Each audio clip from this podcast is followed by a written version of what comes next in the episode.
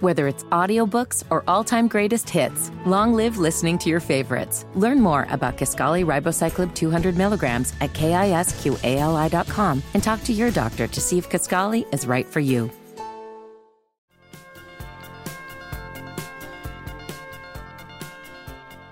That's Gypsy Fleetwood Mac with Dean and Raj coming up on eight minutes after seven.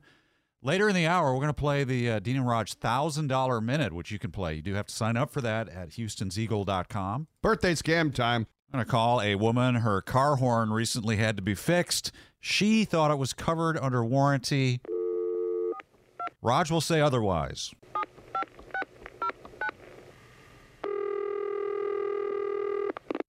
Hello.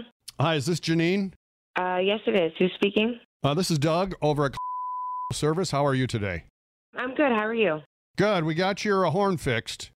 Okay, great. I can come pick it up now. Yeah, or... you can pick it up anytime, but you uh, will have to uh, pay for the repair because I looked into the uh, paperwork and the warranty was not covering this particular repair.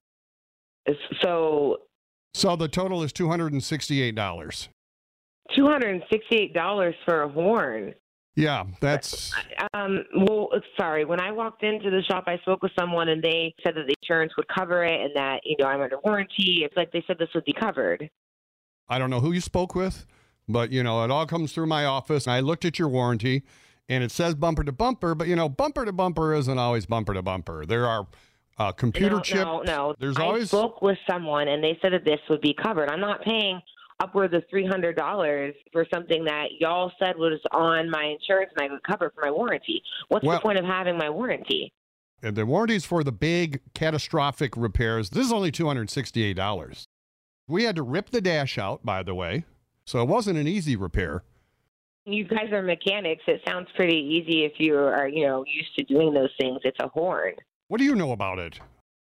Look, I'm trying to tell I, I am not paying $268 when I was told that it was covered under warranty. That's ridiculous. by How who? do you do business? by who? Who said that? By one of your What's your his name? workers. I was in your shop. I don't know. I didn't jot down. Can the you name of describe who I was him? Speaking to What do he look Uh, like? a, a guy. Who is this mythical Uh, person? Mythical. Are you calling me a liar? I'm just saying that if you don't pay it, you, we can't release your car. That is not how customer service works. This is not how you run a business. And I didn't want to say this, but maybe if you laid off the horn once in a while, Excuse me? Lay off the whore? you know, I haven't used my horn in 10 years.